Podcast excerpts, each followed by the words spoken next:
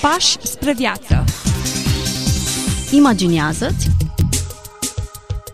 Descoperă Caută. Trăiește.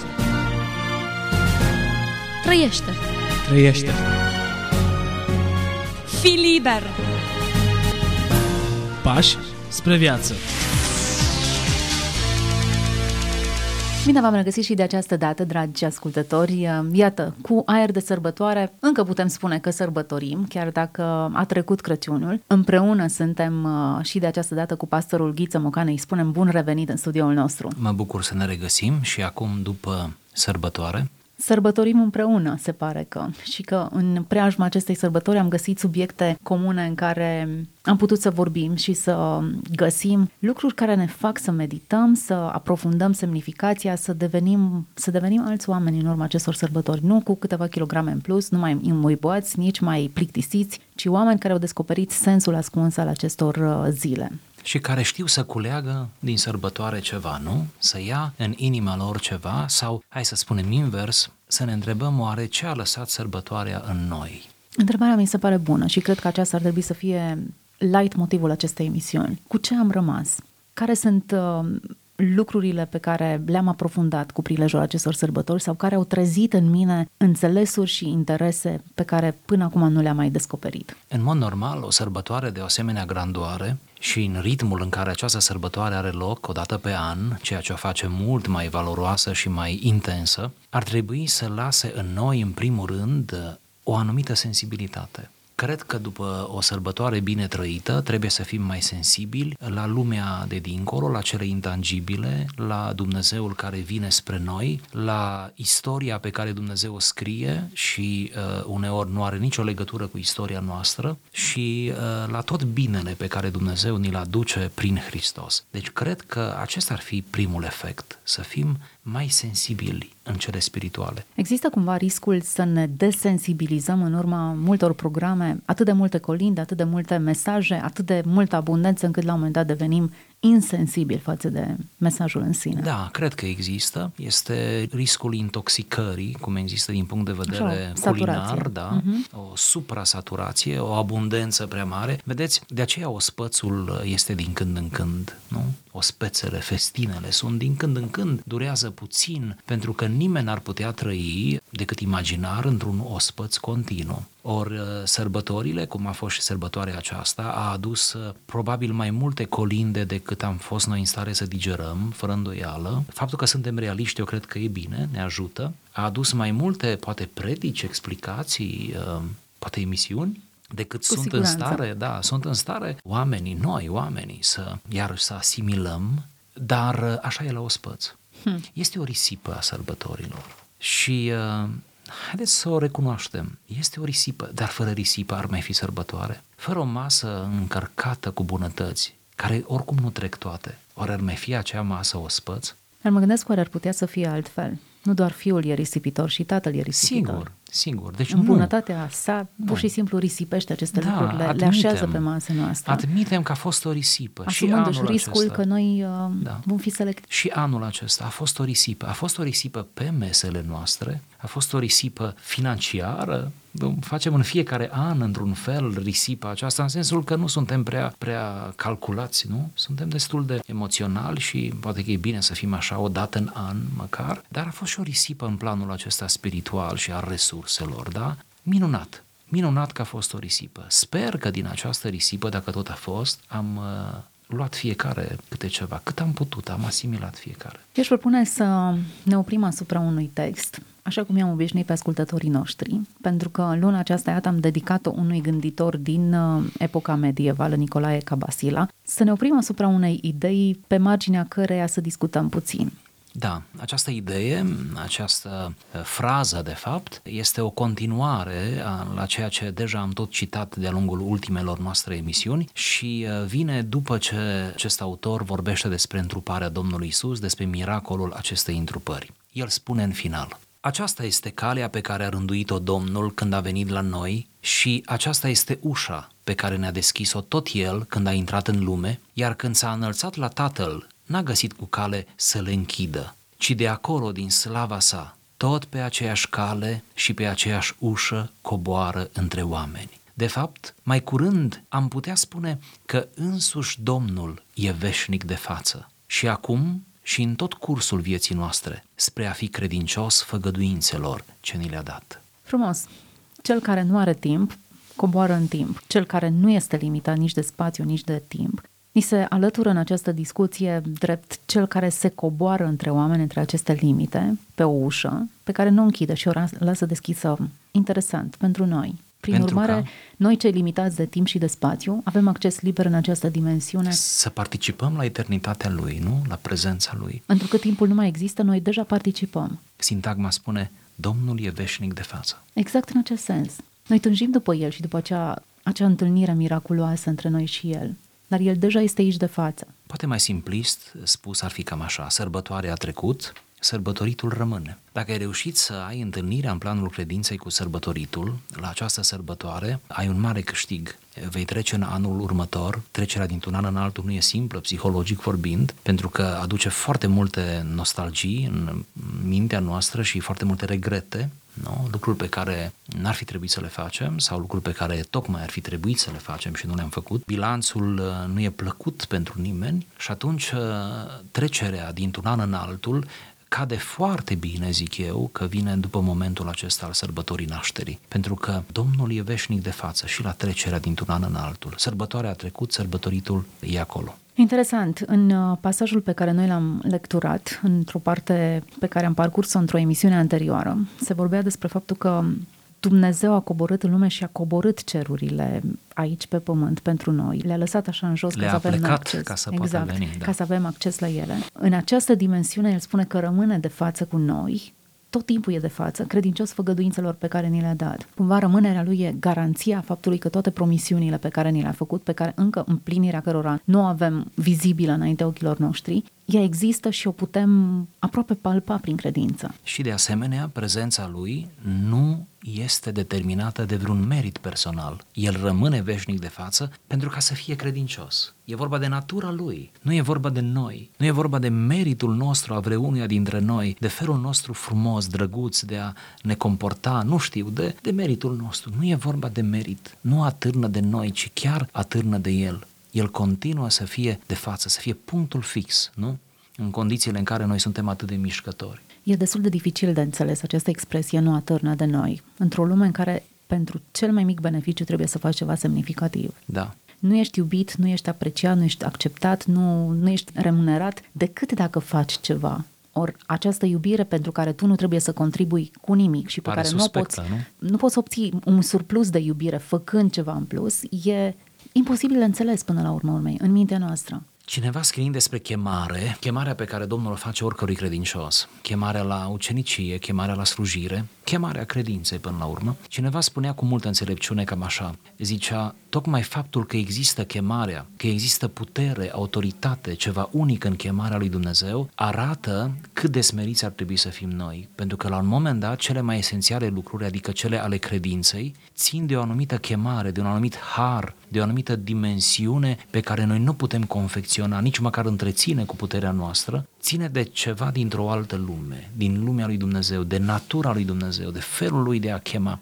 Și faptul acesta, spune autorul, ar trebui să ne facă mai smeriți uh, și să înțelegem că operăm cu o realitate mult diferită decât cea cu care operăm în fiecare zi. Și să mai adăugăm la aceasta că da, suntem obișnuiți să ne bizuim pe noi și pe eforturile noastre atât de necesare, pentru că noi mereu ne raportăm la cele pământești, unde într-adevăr e nevoie de noi, unde e nevoie de noi și de toată pregătirea noastră, toată abnegația noastră, seriozitatea noastră și toate câte le-am exercitat de lungul unui an întreg acum, dacă ne uităm în urmă, doar că pe un alt plan, iată un alt plan, o altă realitate ține de prezența lui Dumnezeu și de faptul că Dumnezeu își onorează pur și simplu natura lui, caracterul lui. El este așa pentru că așa este el, nu pentru că ar trebui să fie sau pentru că noi îl determinăm să fie așa.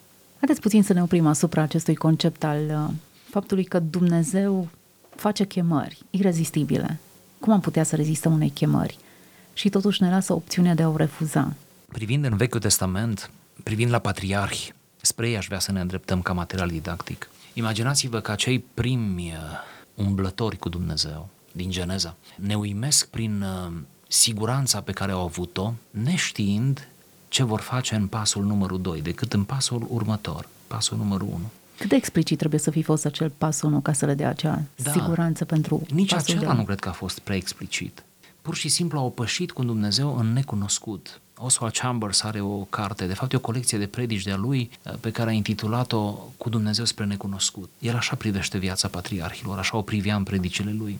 Eu zic atât de profund, nu? Patristic. Părinții bisericii la fel în primele secole când au predicat din Geneza. Geneza a fost o carte foarte predicată. Geneza și cântarea cântărilor. Spun asta pentru că poate voi surprinde. Au fost cele mai predicate cărți ale Vechiului Testament, iar din Noul Testament, în primele secole, Matei a fost foarte, a fost abundent explicată și predicată. Iată. Ei bine, întorcându-ne la Geneza, privind la patriarhi, uh, pur și simplu au uh, intuit, au simțit, s-au bizuit pe existența, realitatea, autoritatea celui care nu i-a chemat și care le vorbea. Din nou, nu știm cum le vorbea, dar așa le vorbea încât ei înțelegeau, încât ei se linișteau. Ce înseamnă să fii chemat? Mă gândesc că înseamnă să te abandonezi, nu? În mâna celui care te cheamă. De ce copiii învață să meargă? Pentru că pur și simplu se desprinde pătuț ducându-se spre brațele care s-au întins spre ei, nu? Așa se spune. De aceea învață să meargă. De ce învață să meargă? Pentru că au piciorușe, pentru că sunt sănătoși? Da, asta este partea medicală a poveștii, biologică. Dar, de fapt, ei învață să meargă. Mi-a plăcut explicația asta, pentru că într-un anumit moment, fără să conștientizeze riscurile pe care numai adulții le conștientizează, fără să fie conștienți de detalii, fac pasul acela, primul pas din viața lor. Pentru că văd copiii sau vede copilul acele brațe întinse. Deci se încrede în adultul din fața lui, de obicei părintele, nu? Se încrede în părintele lui. Ce să fie chemarea decât tot același lucru, nu? Pasul acela al credinței, încrezându-te în cel care te cheamă și făcând pasul. Nu știu ce să spun.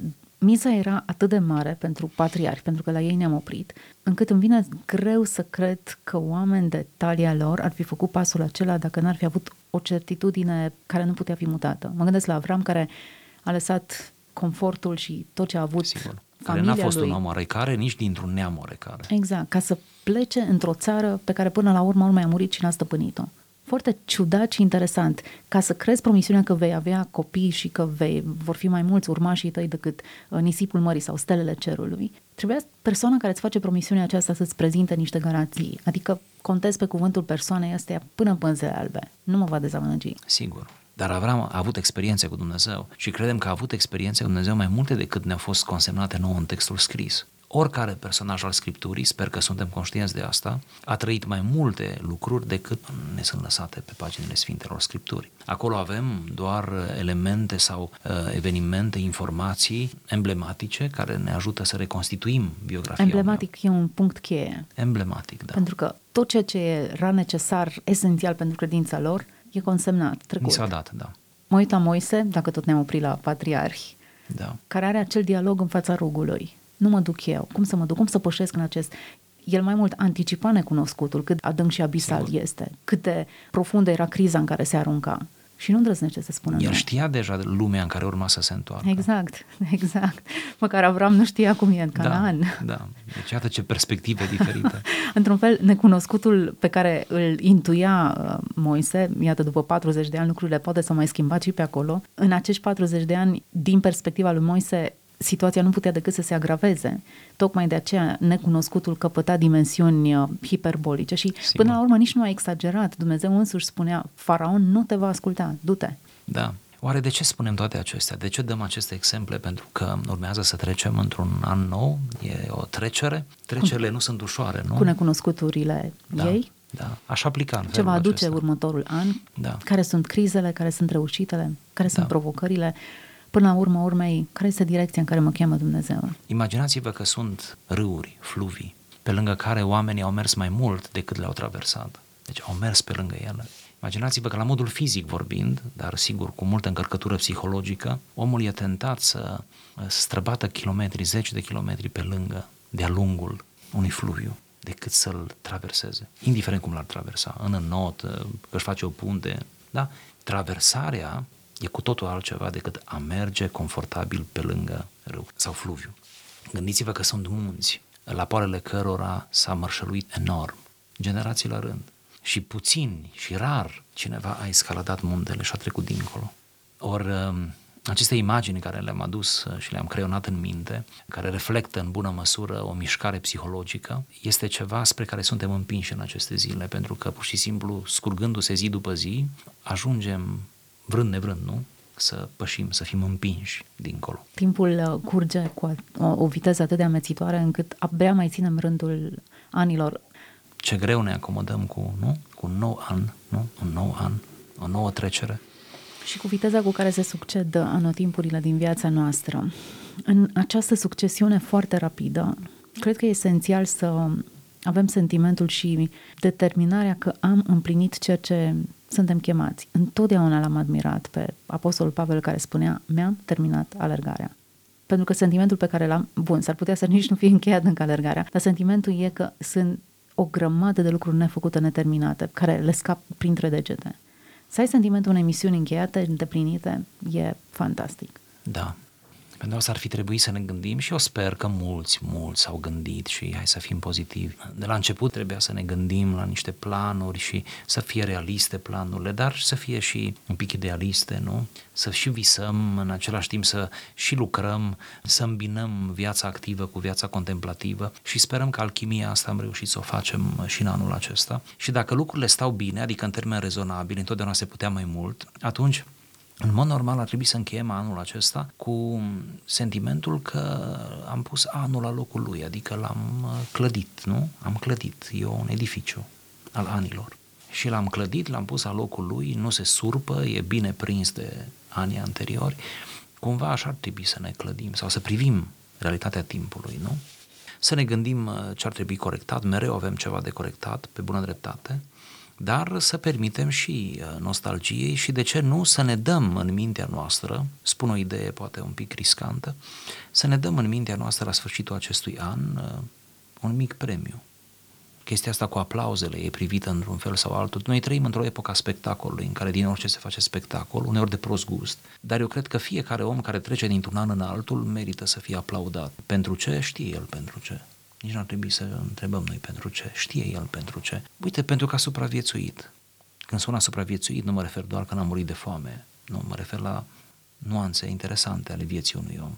A reușit, s-a strecurat pur și simplu prin istorie, și a ajuns și el la finish, da? Și eu am ajuns și noi am ajuns. Cumva să nu fim atât de necruțători, pentru că tendința este să fim uh, inumani cu noi înșine și de obicei suntem numai din gură, numai din, așa, din vorbă că poate nu suntem în realitate. Dar uh, să vedem și partea plină a paharului. O evaluare corectă vede și minusurile și plusurile, nu?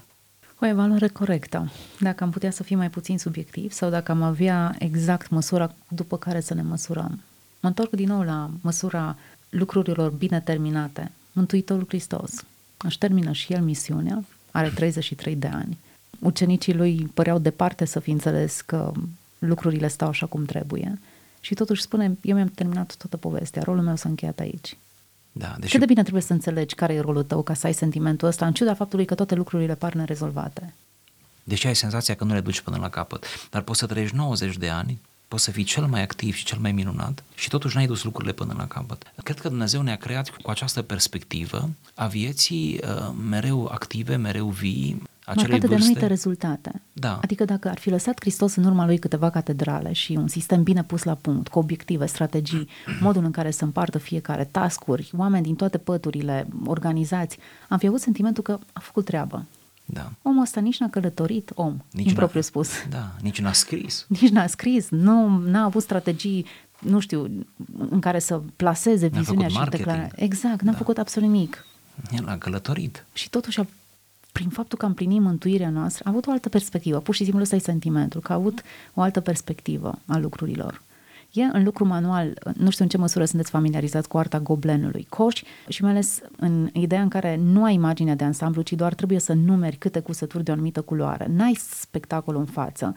Cine te vede cu sânt, vede doar niște culori pe care le plasezi acolo, trei cusături roșii, două verzi, n-are imaginea întregului. Nimic. Da, ei, Hristos tocmai asta a avut, imaginea întregului. Eu am început să fac treaba asta, voi o să finalizați, eu am imaginea de ansamblu și e terminată. Mi se pare grandios. Hai să ne luăm niște precauții. Poate ca să trecem mai puțin frustrant prin ani, prin viață și acum mă refer spirit, și spiritual vorbind, poate că ar trebui să nu ne evaluăm propria slujire atât de omenește sau cum să spun, atât de limitat sau cu uneltele pe care noi le avem la dispoziție. Cred că ceea ce face un creștin de-a lungul unui an întreg pentru Domnul, să zic așa, nu, pentru împărăție, el însuși, cel care face, nu poate să-și evalueze. Cred că impactul pe care îl are viața noastră și slujirea noastră atunci când, o, când le trăim la cote cât mai înalte, nu putem să le evaluăm. Apostolii nu și-au putut evalua propria apostolie. Noi încă ne înfruptăm din apostolia lor, nu? din lucrarea lor. Următoarele generații, generația de dinaintea noastră de creștini, ca să mergem până la apostoli, s-a, s-a dus, nu? generația care a plecat prin moarte, nu și-au evaluat propria slujire, dar noi suntem moștenitorii direcți ai moștenirilor. Deci poate că asta ar fi prima precauție, să nu încercăm să calculăm lucrurile pentru că ne vor da cu rest, mereu cu rest. Să știm că putem să avem o vagă impresie despre noi, despre slujirea noastră, despre... și asta vagă impresie e suficientă ca să mergem mai departe, atât cât să ne fie de ajuns să mergem mai departe, să zicem slavă Domnului că nu știm tot impactul pe care îl avem pentru că ne-am mândri, am devenit luciferici, am cădea. Și atunci care ar fi folosul? Numai să nu ne rușinăm. Da. Acum încercăm să fim pozitivi.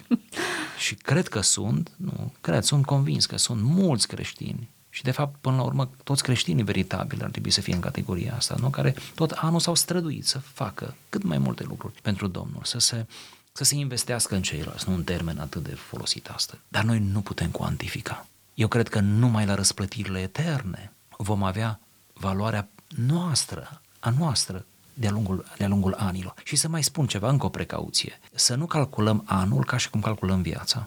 Adică să nu devenim atât de maniaci încât să credem că într-un an de zile trebuia să se întâmple totul. Și că ceea ce nu s-a întâmplat în anul acesta, iată care s-a scurs, nu trebuia să se întâmple sau nu se va mai întâmpla sau nu, mă înțelegeți, radicalism ieftin, gratuit, copilăresc. Să nu confundăm anul cu viața. Viața e mai mult decât anul. Dumnezeu lucrează în toți anii noștri. Există lucruri care nu, cărora nu le este de ajuns un an. Sunt pomi care nu rodesc într-un an, sunt, nu? Sunt roade care nu se fac într-un an, sunt, sunt uh, diamante, nu? cum se formează diamantele, cum ne tot explică acum specialiștii, nu? În cât timp, în ce perioade, în ce, nu? În câți ani. Până la urmă, tot ce e mai valoros aproape că gestează sau durează, nu? O viață întreagă. Din cauza că trăim într-o lume atât de dezvoltată din punct de vedere economic nu? și tehnologic și așa, imprimăm cumva această analiză și vieții noastre, că ar trebui să se întâmple într-un an, într-un timp uh, foarte scurt. Nu. Anul nu e decât ceva provizoriu. Viața, până la urmă, se ia în calcul, toată viața. Interesant că noi ne măsurăm în ani. Da. Dumnezeu are alte măsuri. Mereu subliniez faptul că suntem extrem de subiectivi în aprecierea noastră. Sigur și de partea cealaltă s-ar putea ca lucrurile să fie cântărite foarte diferit. Sigur. Din cauza asta e bine să nu ne luăm prea în serios cu felul în care foarte ne bună apreciem. Remarcă. Da. Foarte bună remarcă. A, am, am senzația, de aceea spun, că la final de an, și asta uneori și bisericile contribuie eh, indirect la treaba asta, pun foarte mare presiune asupra oamenilor. Eu m-am simțit uneori presat cu asta și poate și eu am pus presiune uneori, fără să-mi dau seama, să ne facem un bilanț, să spunem, să fim necruțători, să fim obiectivi. În ultima instanță, numai Dumnezeu poate fi obiectiv. Singurul lucru obiectiv care se va întâmpla în istorie, se va întâmpla, este judecata de apoi. De aceea judecata de apoi este o necesitate, pentru că va trebui în sfârșit să existe ceva obiectiv. Pentru că doar noi nu putem fi obiectivi, nu? Noi ne străduim să fim obiectivi, dar noi nu putem fi obiectivi. Noi vom rămâne subiectivi, dar nu spun în mod vinovat, spun prin reflex, prin... Așa suntem noi, oamenii. Și atunci, iată, hai să nu ne luăm prea în serios cu investigațiile, să privim anul care s-a scurs ca o bucată de timp, ca o parte, nu ca întregul, să știm că Dumnezeu lucrează în fiecare an, să știm că avem de, de făcut uh, în toți anii care ne-au, uh, ne-au mai rămas o rugăciune veche din mediul românesc uh, pe care o spuneau mai ales străbunicii noștri, mă gândesc bunicii, este ca cealaltă vreme a vieții noastre, adică cealaltă vreme este ceva, iată, nu știm cât e cealaltă vreme, dar cealaltă vreme a vieții mele, zice, Doamne, ajută-mă să o trăiesc cu folos. Hmm. Îmi place cum, sp- cum sună, da? Cealaltă vreme. Vezi, nu spun celălalt an. Poate va fi mai mult de un an, sperăm. Dar cealaltă vreme a vieții noastre. Vremea până aici am văzut ce a fost. Vreau ca cealaltă vreme să sporesc, să fiu mai calitativ. Trăim în trecut, ne ancorăm în prezent, Ne aruncăm privirile spre viitor? Da, Care toate ar fi deodată. perspectiva corectă? A, aceasta. Bun, am lămurit atunci pe aceasta da. destul de repede și destul de simplu. Aceasta este, da. Trăim. Până la urmă, mental trăim în toate. În trecut trăim uh, din amintiri, nu? Amintirile și nostalgiile și experiența, aș spune cuvântul, sperăm într-un mod pozitiv. În prezent trăim din nou mental, pentru că dincolo de ceea ce ni se întâmplă concret este interpretarea noastră asupra ceea ce se întâmplă, nu? Nimeni nu trăiește nemijlocit în propria realitate, nimeni nu e parte din realitatea în care trăiește decât mental, iată participarea mentală, iar în viitor acolo chiar este numai plan, imaginație, dorință, dar sfânt e darul imaginației. De altfel, să-L binecuvântăm pe Dumnezeu pentru amintiri, chiar dacă uneori ne biciuiesc amintirile sau bun, vin la pachet cumva, și amintirile și felul nuanțat, mozaicat al amintirilor noastre arată cât e de amestecată viața până la urmă, nu? Și felul acesta, faptul că nici măcar amintirile nu sunt pure în așa, prezentul de asemenea, are și el conotația asta subiectivă, nu de percepție, de interpretare a realității. În fața aceluiași fenomen, uitați-vă la oameni, reacționează în moduri diferite, nuanțate, nu? Iar despre viitor nici nu mai vorbim. Viitorul fiecare ne-l imaginăm. Dar e mare lucru să ne-l putem imagina. Oamenii bolnavi, depresivi, nu mai au viitor, mai au mental viitor, nu, nu-și mai pot imagina. Una dintre cauzele depresiei, sau nu, nu simptomele depresiei, se spune că este că nu mai poți să, să vezi nimic în viitor. Deci noi trăim în toate, dacă suntem sănătoși, în toate aceste trei dimensiuni. Dacă suntem sănătoși, bună remarcă. Da. Păi urările de sănătate sper să ne prindă bine din perioada asta. Păi, uite-te, am ajuns la finalul emisiunii și ar trebui să, să formulăm câteva urări pentru cei care ne-au urmărit pe parcursul acestei emisiuni și nu doar aceste emisiuni, care poate că deja au o istorie a emisiunilor noastre și sunt familiarizați cu ceea ce vorbim noi. E greu să faci urări. În primul rând, eu aș zice să iau urările care vin din popor, din strămoși. Ca de Ură- exemplu. Urări care țin de sănătate, de masă îmbelșugată, viață liniștită, familie îndestulată, bucurie, roadă, pace în inimă. Toate aceste planuri, urările românești conțin și binecuvântări de sus și binecuvântări de jos. Seamănă așa de bine cu urările ce le găsim prin Vechiul Testament și pe care evreii le îndrăgeau atât de mult. Pentru că trăim în această dublă realitate până la urmă, pe care trebuie să o împăcăm și să o punem în echilibru. Deci, acesta ar fi gândul meu, să luăm aceste urări, să nu ne rușinăm de ele, unele sună poate arhaic, dar avem nevoie măcar la ceas de sărbătoare și când trecem dintr-un an în altul de aceste urări. Dacă ar fi să adaug ceva, ar fi să nu mai fim atât de reținuți și în anul acesta să fim mai deschiși în a ne îmbrățișa unii pe alții și în a ne ura unul altuia lucruri frumoase și uh, să o facem cu deschidere, nu, nu cu stilul ăsta românesc uneori, extrem de închis, de, nu, nu știu, greu de interpretat. Da? Hai să trecem dintr-un an în altul împreună, pentru că trecerea nu e ușoară, dar împreună o facem mai ușoară. Și nu spun aici un, un lucru simplist. Realmente de aia ne adunăm în seara de Revelion, de aceea ne telefonăm, de aceea pentru ca să ne ținem unii de alții. Și asta ar fi urarea mea. Hai să ne dăm mâna la trecerea dintr-un an în altul. Nu e simplu pentru nimeni. Toți avem sentimente amestecate. Dacă ar fi să spunem în momentele acelea tot ce ne încearcă, stricăm momentul. momentul. Atunci hai să nu-l stricăm. Hai să ne dăm mâna și hai să spunem lucruri frumoase. Va zice cineva, bun, dar să nu fim farisei. Și eu zic să nu fim farisei. Doar că le spunem terapeutic. Le spunem pentru că ni le dorim. Nu întotdeauna spunem numai ce s-a întâmplat sau numai ceea ce e corect în raport cu realitatea. Ci uneori noi glăsuim dorințe. Hai să, hai să ne dăm mâna ca să trecem mai ușor, ca să trecem mai cu speranță. Asta ar fi urarea, urare, dorința, da? Țineți-vă de mână, să ne, să ne ținem de mână, să, să ne regăsim unii pe alții, dacă ne-am pierdut de-a lungul anului unii de alții într-un fel sau altul, poate emoțional mai mult, hai să ne regăsim. Da, recomand soților să-și regăsească soțiile. Știu că sună așa. Bine, să-și le regăsească, da? Soților să-și regăsească soții, copiii, nu, părinți, care poate de-a lungul acestui an, într-un fel sau altul, emoțional, din nou spun, nu? Și-au pierdut un pic, s-au răcit relațiile, nu? Norori, ginere, gineri, cuscrii, ce să zic, nași, fini, tot soiul de relații, nu? Tot soiul, sociale poate, nu? Profesionale chiar. Hai să ne dăm mâna. Dintr-un an în altul nu se trece singur. Hmm. Cred că e bună încheierea aceasta. Pentru toți cei care ne-ați auzit, fie această emisiune o mână întinsă către fiecare dintre voi, în care Dumnezeu să vă arate dragoste, împăcare, reconciliere, speranță, ajutor, bunăstare, multe alte lucruri care vin la pachet. Un an nou binecuvântat, cu folos, în care mâna lui Dumnezeu să fie peste familia voastră. La fel vă doresc. Pași spre viață. Imaginează-ți. Descoperă. Caută. Trăiește. Trăiește. Trăiește. Fi liber pași spre viață.